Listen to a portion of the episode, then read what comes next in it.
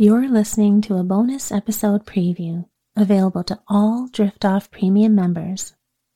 You can listen to the whole story and other episodes while enjoying ad free listening by becoming a premium member at driftoff.supercast.com, or you can find the link in the show notes. That's driftoff.supercast.com.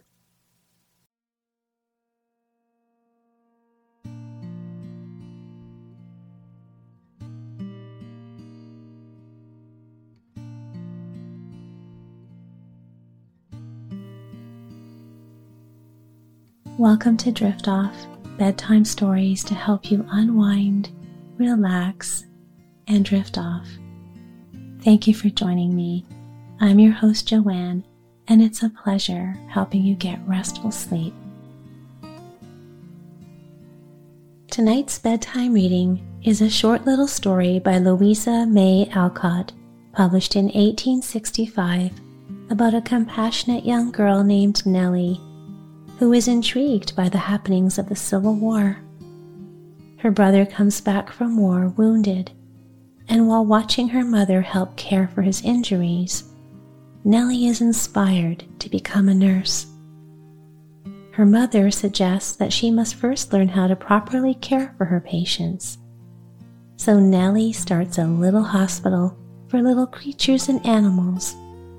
She's very kind and very good at taking care of her patients. And as the day now comes to an end, I'd like to invite you to settle in comfortably under the covers and allow your body to relax and soften into the surface beneath you.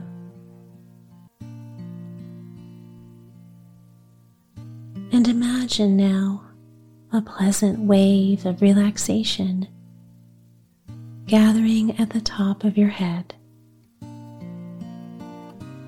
And this warm relaxation flows down your body, helping you release any tension that you may be holding on to. This pleasant wave of warmth and comfort helps soften your forehead, your temples, and your jaw.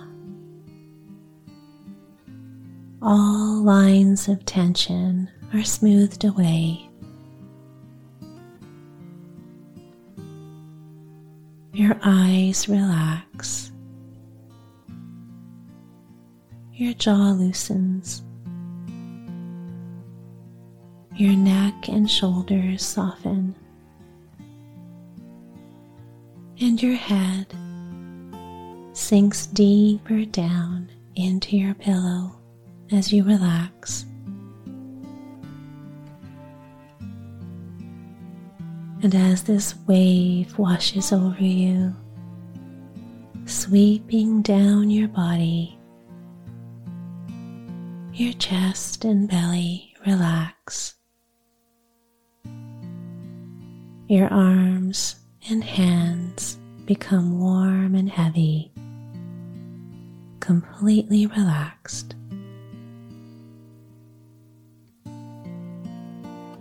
Your back and all the muscles along the spine are filled with this warm relaxation, and you feel completely supported and relaxed in this comfort.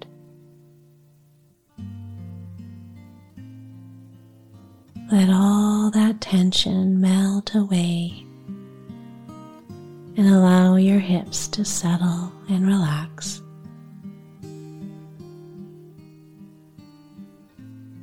Imagine any remnants of tension that may still be lingering in your body flow down, down, and down, and out through the soles of your feet like sand, leaving you feeling calm and relaxed.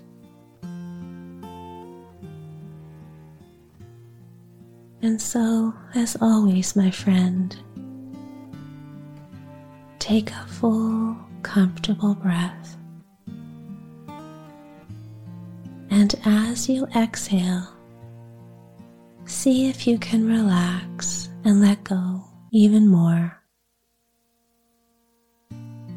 Allow any tension to just melt away, sinking deeper and deeper down into the softness of your bed.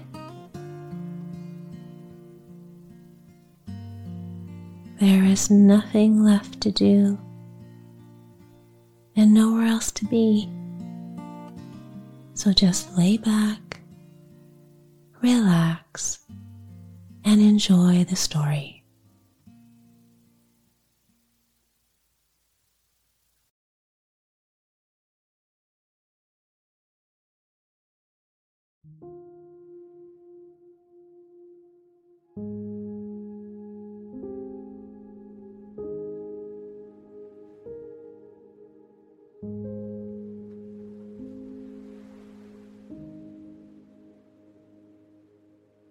Nelly sat beside her mother picking lint, but while her fingers flew, her eyes often looked wistfully out into the meadow, golden with buttercups and bright with sunshine.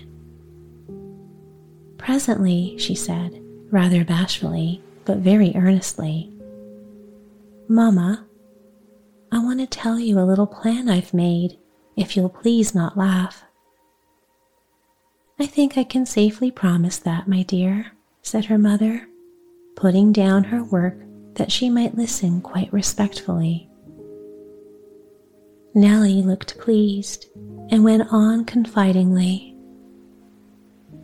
Since Brother Will came home with his lame foot, and I've helped you tend him, I've heard a great deal about hospitals and liked it very much. Today I said I wanted to go and be a nurse, like Aunt Mercy.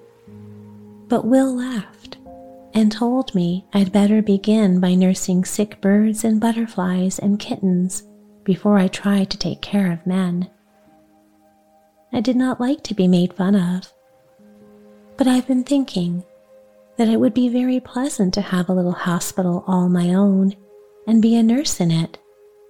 Because if I took pains so many pretty creatures might be made well, perhaps.